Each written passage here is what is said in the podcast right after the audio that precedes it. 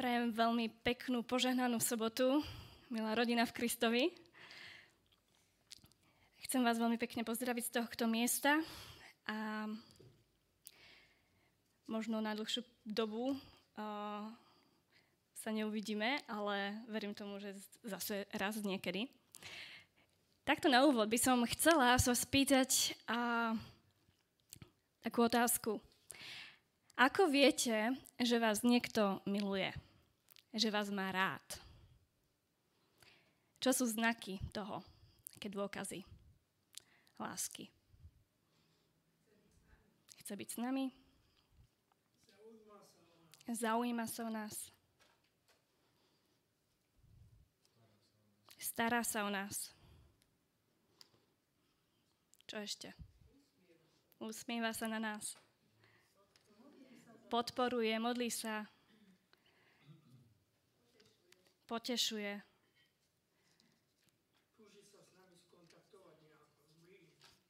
Nejak sa snaží s nami skontaktovať a zblížiť. M- no? Áno, je s nami aj v ťažkostiach. A robí aj tie najobyčajnejšie veci. Ja to opakujem takto vstalo do mikrofónu, aby to počuli potom aj oni, čo to buď mať na zázname. Takže toto všetko uh, považujeme za znaky toho, že nás niekto má rád alebo že nás niekto miluje. A možno ste si všimli, možno nie. Zvyknem uh, rada rozoberať Jána. A teraz opäť by som rada sa pohrúžila s vami do príbehu, ktorý nájdeme v Janovi 11. kapitole. Takže môžete si spolu so mnou otvoriť Jana 11. kapitolu. A tak celkovo Jan, keď píše svoju epištolu, a čo chce celým tým evanilium docieliť? Akého Krista chce predstaviť? Alebo ko, ako, koho predstavuje Ježiša? Mnohokrát je tam spomenuté, a tí to uverili, tam tí uverili, uverili, uverili. Uverili čomu? Že Ježíš je Mesiáš. Hlavným cieľom je, aby oni pochopili, že on je Boží syn, je to Mesiáš, že je to Boh a že je to Boh, ktorý ich miluje. Dokonca Jan sám seba označuje ako učeníka, ktorého Ježiš miluje. Definovali ste sa vy niekedy Božou láskou? Dominika, tá, ktorú Ježiš miluje. A poďme sa teda ponoriť do toho príbehu, pretože tento príbeh nám ukazuje lásku, takú, ktorú by sme si sami nevybrali. A to lásku, ktorá nezasahuje. Jan píše v tejto 11. kapitole, že k Ježišovi príde odkaz od posla. Odkaz od brata, uh, alebo respektíve od Márie a Marty. A to, pane, ten, ktorého máš rád, je chorý. Nie je to krásne, že ešte aj jeho definujú Ježišovou láskou. Ten, ktorého máš rád, je chorý. V texte pri, tom, pri tomto je použité slovo fileos. Mať rád. Tak priateľsky, tak ľudský, tak mať rád. Avšak, keď Ján opisuje toto, uh, tak ako keby chce poopraviť toho posla a dodáva, Ježiš miloval Martu, Máriu a Lazara. To je presne to, čo sme čítali. Tam máme napísané, a respektíve v ekonomickom preklade tam nechali, že Ježiš mal rád. Mne sa páči práve Ruhaček, lebo on hovorí, miloval ich. Práve preto, lebo tam sa používa to slovo agapeos. A to je ten najpodstatnejší fakt, ktorý potrebujeme. Pretože Všetko, čo nasleduje potom, nám príde ako popretie tejto lásky. Prvý zvrat hneď na, na, a, začína hneď vo verši, ktorý nasleduje, v šiestom verši. Keď som v šiestom verši hovorí, keď teda počul, že Lazar je chorý, zostal na mieste, kde bol ešte dva dní. My zvykneme čítať ďalej a ako by sa nechomelilo v pohode. Čo vám nesedí na tejto vete? Že čakal. Ja som sa zamyslela nad tým slovičkom teda. teda, to slovíčko väčšinou používame vtedy, keď chceme zdôrazniť, že a, to, čo nasleduje, je logickým vyvodím toho, čo predchádzalo. Hej, buď nejakého výroku alebo situácie. A teda, hej. Takže, ale v tomto kontexte nám to vôbec nesedí. Logicky, tá logika, ktorú sme sa my naučili, logicky by sme povedali, ak, neho, ak niekoho milujem, no tak sa ponáhľam tak sa ponáhľam. Na pomoc. Ježiš tu ale uplatňuje úplnenú logiku, takú, ktorá možno Jánovi v tej dobe písanie tohto uh, príbehu asi dávala zmysel. Pretože on píše, Ježiš miloval Lazara a teda ostal a ešte čakal. My by sme napísali, alebo by sme očakávali, že napíše, Ježiš miloval Lazara, ale zostal na mieste ešte dva dní. On tam nepíše ale, píše teda. Takže, čo je tá, tá Ježišova láska? Teda. Vyzerá to, že Ježiš naozaj miluje Lazara a jeho sestry, lásko agapeos? Poďme ďalej. Ján totiž popisuje tento príbeh alebo tie nasledujúce udalosti z pohľadu učeníkov. Hej, on je tam s Ježišom a tak opisuje príbeh z tejto strany. My sa dnes zamyslíme na to, alebo nad tým, ako to celé prežívali asi Marta a Mária. Takže Ježiš. Ježiš je pre nich veľmi blízkym človekom. Nielen človekom, je veľkým učiteľom, je prorokom, ba viac. Veria, že on je Mesiáš. A ak niekto dokáže pomôcť Lazarovi, no tak to bude on. Vedeli, že by stačilo slovo. A tak ako v prípade stotníkovho sluhu, Lazar by bol v pohode. A možno nás napadne, alebo možno si aj oni tak predstavovali, že ak toto dokázal urobiť pre ľudí, ktorí v neho ešte len potrebovali uveriť, o čo viac, o čo viac môže spraviť pre nich, keď je im tak blízky. A tak čakajú. Čakajú a každú chvíľku čakajú Ježiša. Alebo, alebo náznak zlepšenia ktoré však neprichádza. Kde je? Nedostal snať odkaz? Neznel ten odkaz snať dostatočne naliehavo? Posol sa vracia, avšak bez Ježiša. A vracia sa s odkazom. Táto choroba nie je na smrť, ale na Božiu slávu, aby ňou bol oslavený Boží syn. Výborne, tak trochu im odľahlo. To znamená, že Ježiš im pomôže že ich v tom nenechá. A tak čakajú. A nič sa nedeje. Ježiš neprichádza a ich brat sa má každým nádychom horšie a horšie, až v ňom napokon život vyhasne. A tá bolesť, bolesť, ktorá ich zasiahla, bolesť straty, bezradnosti, nespravodlivosti, krivdy, pochybnosti, naozaj ich Ježiš miluje ak, ak áno, tak by určite zasiahol. A tak čakajú, stále čakajú. Možno. Možno sa objaví a skrie si Lazera predtým, ako ho pr- pripravia na pohreb. Presne tak, ako to spravil v prípade Jajrovej céry. Lenže Ježiš neprichádza a telo Lazara treba pripraviť k pohrebu, ešte kým je svetlo. A tak Lazarovo telo položia na Mári a nesú ho. A Ježiš stále nikde. Priatelia a blízkym prišli pomôcť plakať, odná, odnášajú to telo pomaly a každým jedným krokom tá nádej hasne. Ale stále ju majú. Stále, stále môže zasiahnuť. Tak ako to spravil možno pri skriesení si na nájmskej vdovy. Tam takisto niesli na márach telo a vtedy zasiahol. A tak čakajú. Nič. Telo je uložené v hrobe. Kameň ho zavalí. Tak. A je to. Je po všetkom. Ježiš, ich nádej, ich Mesiáš, tu nie je. Nie je tu, keď ho najviac potrebujú. Táto choroba bola na smrť. Ježiš neprišiel nezasiahol. Toto je láska. Tiež sa nám môže zdať a radi by sme boli, aby to bola pravda, že čím bližšie Ježišovi sme, tým skôr vypočuje naše najúpen, najúpenlivejšie prozby a modlitby. V nej je napísané, že mnoho zmôže modlitba spravodlivého. A napriek tomu môžeme zažívať sklamanie. Aj ho zažívame. A klásí otázku, prečo to Boh dopustil. Veď mu slúžim. Myslela som si, že sme priatelia.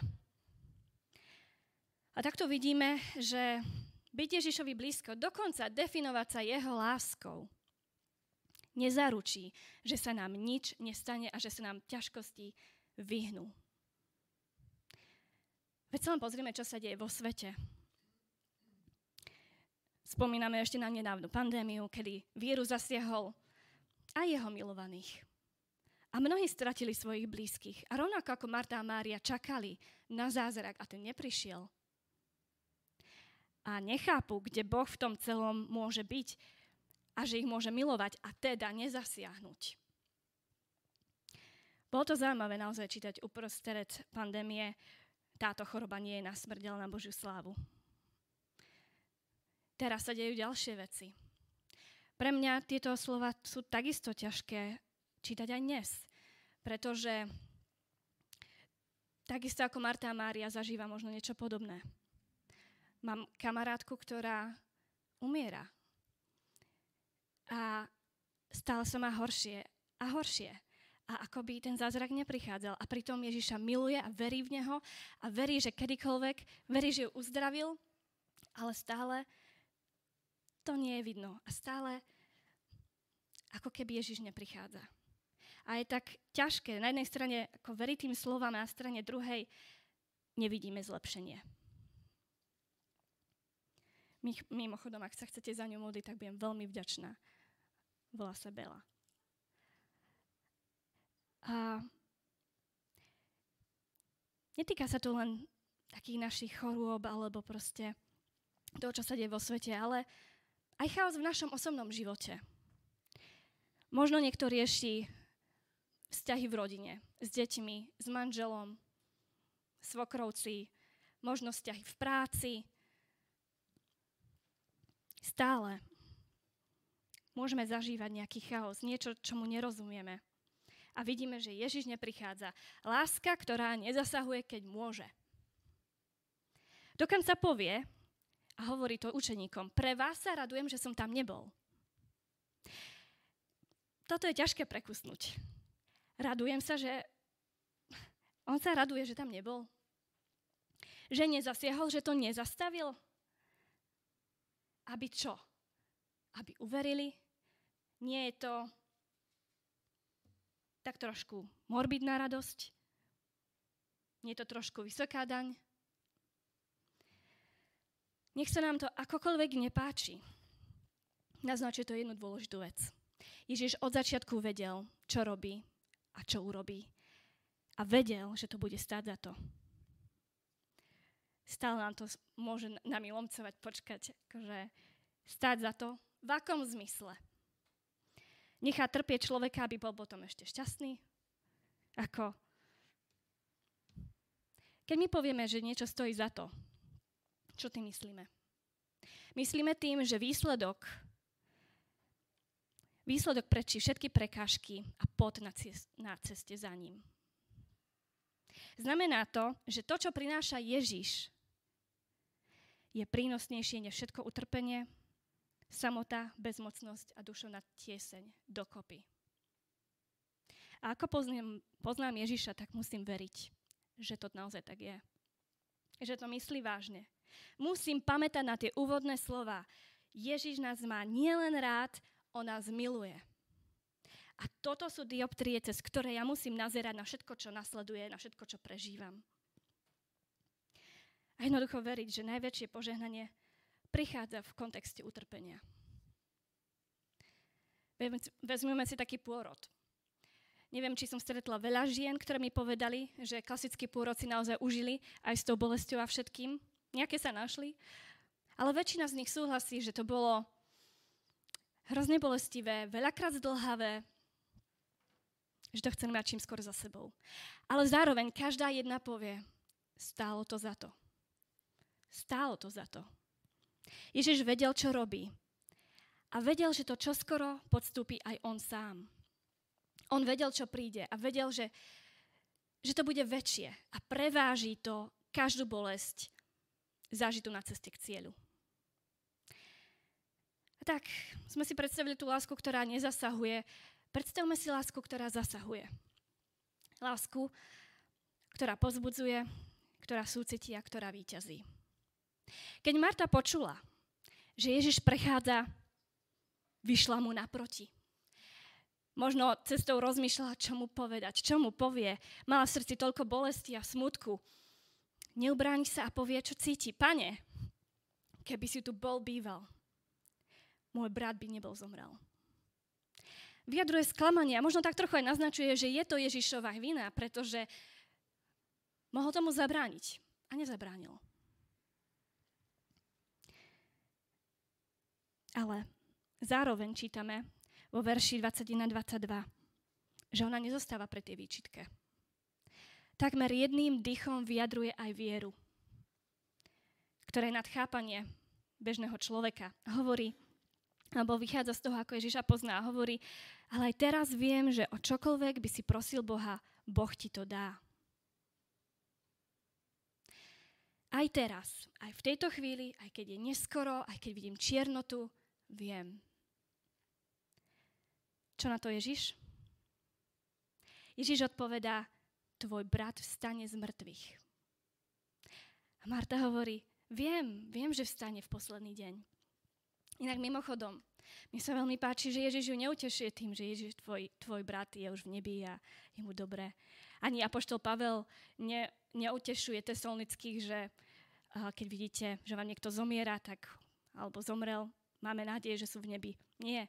Ultimátna nádej, biblická nádej je nádej vzkriesenia. Pozbudzuje vzkriesením, väčšným životom po vzkriesení. A to isté pripomína aj uh, Ježiš. A v toto skriesenie verí aj Marta. Marta má vieru, ktorá siaha ďaleko do budúcnosti. Za obzor. Niekedy nám to príde dokonca ľahšie. Ľahšie nejak sa uspokojiť so súčasným stavom, mať vieru, že niekedy v budúcnosti sa to zmení. Ale nie teraz. Raz možno, snáď, ak vytrváme. Ale čo hovorí Ježiš a čo hovorí tebe? Čo hovorí Marte? tvoj brat vstane z mŕtvych. Možno čo hovorí tebe? Tvoj život, tvoje vzťahy, tvoja situácia. Stane z mŕtvych. Nie niekedy, v budúcnosti, ale teraz. Ak aj rozmýšľame možno niekedy aj nad tým našim stavom vnútorným, duchovným, stavom církevy, stavom tohto zboru, akéhokoľvek zboru, proste a túžime po vzkriesení. Máme pocit, že takisto to zostalo niekde v hrobke. Aj nám dnes hovorí Ježiš, vstane z mŕtvych. Naša církev, tvoj duchovný život vstane z mŕtvych. Pretože, ako hovorí vo verši 25-26, on je hovorí, ja som vzkriesenie a život. Veríš tomu? Aká je tvoja odpoveď? Povieš spolu s Martou, áno, verím, Pane, ja som uverila, že Ty si Kristus Boží syn, ktorý má prísť. Ona uverila, že Boh mu dá o všetko, o čo ho poprosí a verí, že on je Boží syn. Veríme aj my, že sme Božie deti. Tým pádom, že nám dá takisto toho, čo ho budeme prosiť. Musíme a potrebujeme si pripomínať jeho zasľúbenia. Takzvané mu objať možno o hlavu s dôverou, že áno, ty si toto povedal. Prosím, aby sme prečítali Jan 15, 7. Ten, kto má Jan 15, 7.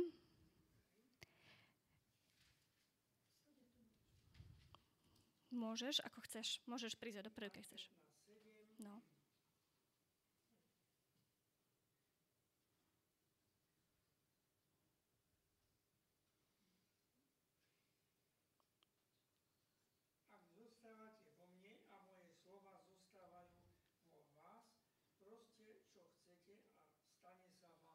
Ďakujem.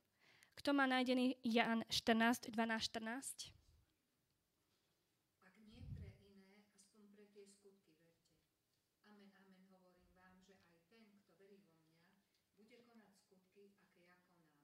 Ba bude konať ešte väčšie, lebo ja idem k Otcovi a vykonám všetko, o čo budete prosiť v mojom mene, aby Otec bol oslávený v synovi. Keď ma budete o niečo prosiť v mojom mene, ja to vykonám. Amen. Jan 15, 16.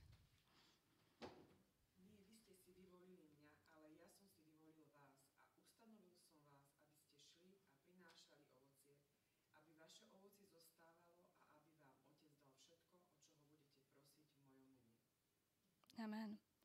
Matúš 21, 21.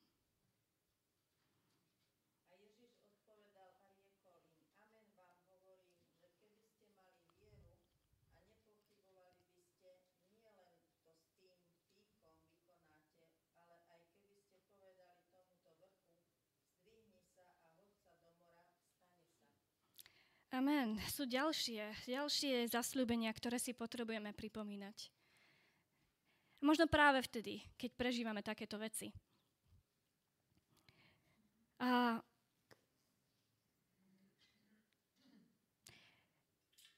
predstavíme si lásku, ktorá súcití. Po svojom vyznaní zanecháva Martina Ježiša na mieste a uteká to povedať Márii. Mária, keď počuje, že je tu Ježiš, uteká za ním. Beží, zrak má upretý na Ježiša, jej srdce zoviera bolesť, kráča však vpred a celý sprievod za ňou. Myslia si, že ide oplakávať a tak idú ju podporiť v tom plači.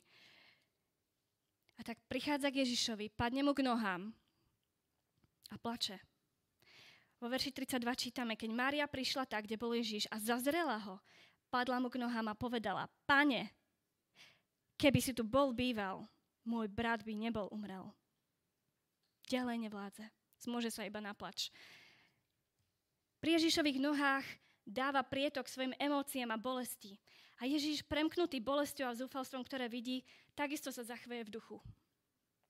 Aj on pociťuje, aké účinky má smrť na tých, ktorí ostávajú. Teraz si sa mu hláza snáď potláča slzy, keď sa pýta, kde ste ho položili. Ježiš zaplakal. Tak krátka správa a tak veľa môže nám povedať o tom, akého Boha máme. Ježiš bol zároveň Bohom, vedel, čo sa stane, ale zároveň človekom. A neubránil sa slzám. Pozrime sa však na dôvod Ježišových slz, to, o čom ho, uh, ako o tom hovorí Ellen Whiteová v túžbe vekov. V origináli je to na strane 340. Čítame tam, Neplakal ale len preto, čo mal pred sebou. Ležala na ňom ťažoba bolesti všetkých vekov. Bol svetkom strašných následkov prestúpenia Božieho zákona. Videl, že od Ábelovej smrti sa v dejinách sveta odohráva neustály zápas medzi dobrom a zlom. I v nadchádzajúcich rokoch malo byť údelom ľudstva trpe, utrpenie a bolesť, slzy a smrť. Srdce sa mu zvieralo bolesťou celého ľudského pokolenia, všetkých dôb a všetkých zemí. Ťažila ho bieda hriešného ľudstva a v túžbe zbaviť ho všetkého utrpenia mu z očí vytriskli slzy. Teraz sa na chvíľu zamyslite a predstavte si to. Aké ťažké to musí byť mať moc všetko zmeniť a nemôcť to urobiť pretože nie je ten správny čas. Vie, on vie, že by lusknutím prsta mohol takto všetko zmeniť. A nemôže, pretože nie je správny čas. Chce zmeniť údel ľudstva, vie, čo všetko príde, ale vie, že to v tejto chvíli nemôže urobiť. Ale raz, raz to zmení. Ježiš nie je chladný robot, on pláče s tebou. To, čo prežívaš, sa ho dotýka, cíti tvoju bolesť, chápe ju. Nesnaží sa ťa presvedčiť, že na ňu nemáš nárok, nechce, aby si potlačil city. Na jeho ramene, pri jeho nohách sa môžeme vyplakať, pretože on je v tej temnote s tebou. Ukazuje lásku, ktorá súcití. No zároveň ukazuje aj lásku, ktorá vyťazí. A tak Ježiš kráča k hrobu a za ním dav plačúcich. Pri pohľade na jaskyňu, ktorá ukrýva telo jeho priateľa, sa opäť zachveje. odvalte kameň. Marta do toho rýchlo skočí. Pane, už pachne, už je 4 dní mŕtvy. Možno by sme sa takisto mohli pripojiť k Márii, k Marte so, so slovami Pane, už je neskoro. Môj život, fyzický, duchovný, moje zdravie, moje manželstvo, či vzťah s rodinou, už je dávno v rozklade. Už páchne. Nie návratu. Volal som na teba toľkokrát a neodpovedal si. Nechal si to zájsť až sem. A teraz chceš, aby som otvoril hrobku? Vpustil svetlo tam, kde to temnota už pohltila. Chceš, aby som to znova skúsil? Ježiš hovorí, nie, ty otváľ kameň. Zvyšok nechaj na mňa. Marte odpovedá, nepovedal som ti snať, že ak uveríš, uvidíš Božiu slávu? Otázka, kedy je to povedal? Je to odkaz, alebo pripomínajú odkaz posla. Keď hovorí, táto choroba nie na smrť, ale na Božiu slávu. A tak je opäť pripomína tie, slo- tie slova, ktorým raz už uverila. Chce, aby im uverila znovu. A tak odvalujú kameň. A hoci to nemusí dávať zmysel, učeníci už dávno vedia, že za Ježišovou nelogickou požiadavkou zväčša nasleduje niečo úžasné. Zázrak. Výťazstvo. Prichádza jedna z najkračších a najmocnejších modlitieb. Tak ako ktorej nás nabadá aj 1. Janova 5.15. Ježíš hovorí, oče, ďakujem ti, že si ma vypočul. Ja som vedel, že ma vypočuješ. Ale pre zástup, ktorý tu stojí, som to povedal, aby uverili, že si ma poslal. Je to mocné. Je to mocné, lebo Ježiš hovorí Bohu, že mu verí. Že mu absolútne a bezvýhradne verí a vie, že ho vypočul. A tak mu ďakuje. A on mu ďakuje, hoci Lazar je stále v hrobke. Nevidí ho. Ľudia stále okolo sú plní smútku, rozčarovania a on ďakuje. A nie potichu, nahlas, aby to každý počul. Prečo asi?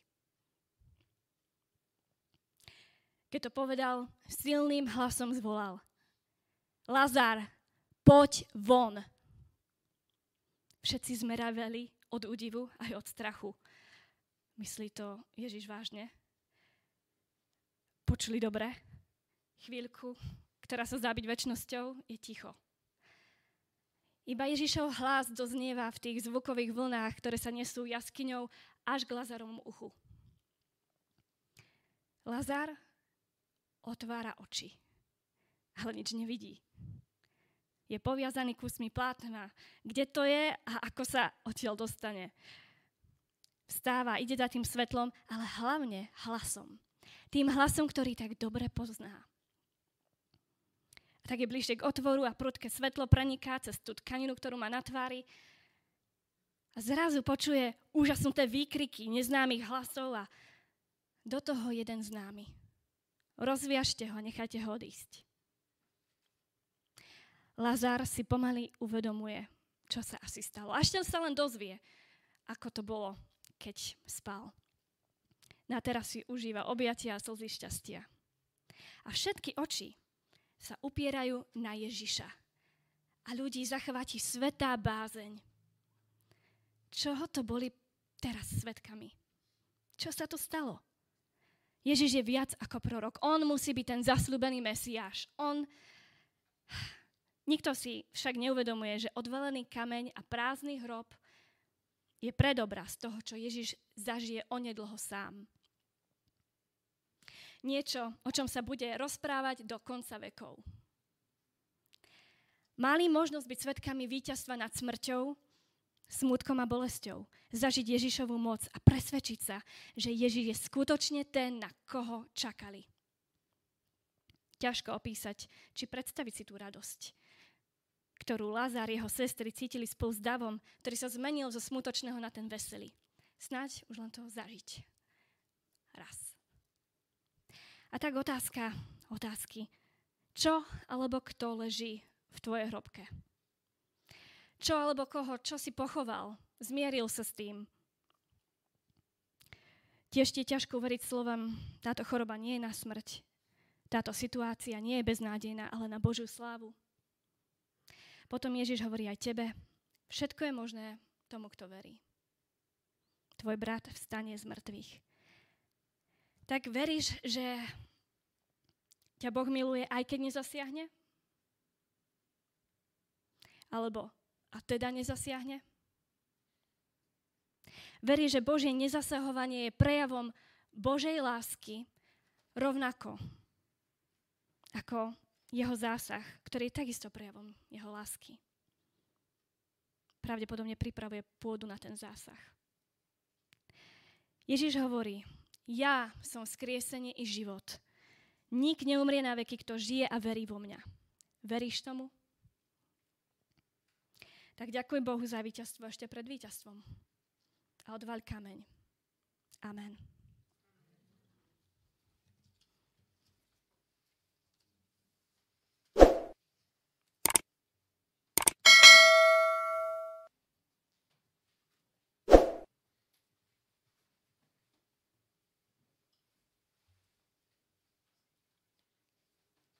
Ďakujem, ďakujem Pánu Bohu, som veľmi vďačná, že si použil našu Dominiku a skrze ňu nám dal tie slova, ktoré sme potrebovali počuť, asi každý. A na chválu a slávu budeme spievať pieseň postojačky. Bude to pieseň číslo 224. 254. 254.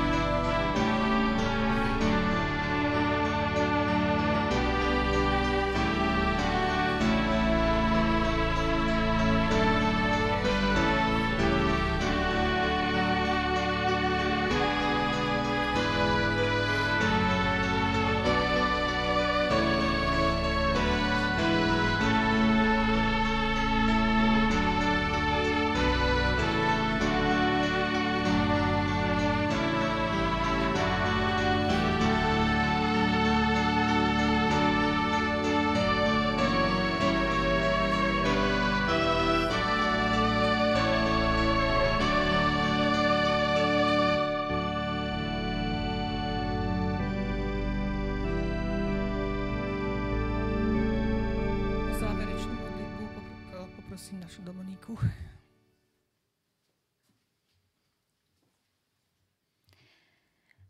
Môj drahý nebeský Otecko, náš Pane Ježišu, ja sa ti chcem veľmi poďakovať za Tvoje slovo.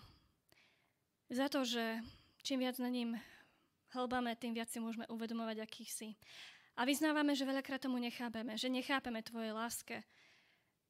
Nechápeme veľakrát, keď nezasiahneš, keď ťa prosíme a Ty ako by si nepočul. Ale my vieme, že počuješ. Pane, chceme si v tých chvíľach pripomínať Tvoje zaslúbenia, a chceme si uvedomiť, že všetko slúži na Tvoju slávu a že keby si mohol, tak určite hneď zasiahneš. Pane, chceme s dôverou čakať na Tvoju spácu, na Tvoje vyslobodenie, na Tvoj druhý príchod. Tešíme sa naň, ale zároveň pomôž nám sa na ňo pripravovať. Ďakujem Ti, že Ty si s nami aj v tom trápení, že nám utieraš slzy a že zároveň sa môžeme pri Tebou vyplakať, keď to potrebujeme. Ďakujem ti, že nás chápeš, že máme tak mocného Boha, tak láskavého, chápajúceho. Ďakujem ti za tvoje slova a aj za to, čo nás čaká v nasledujúcich dňoch. Verím tomu, že nás budeš niesť. Drahomene Pána Ježiša Krista sa modlím. Amen.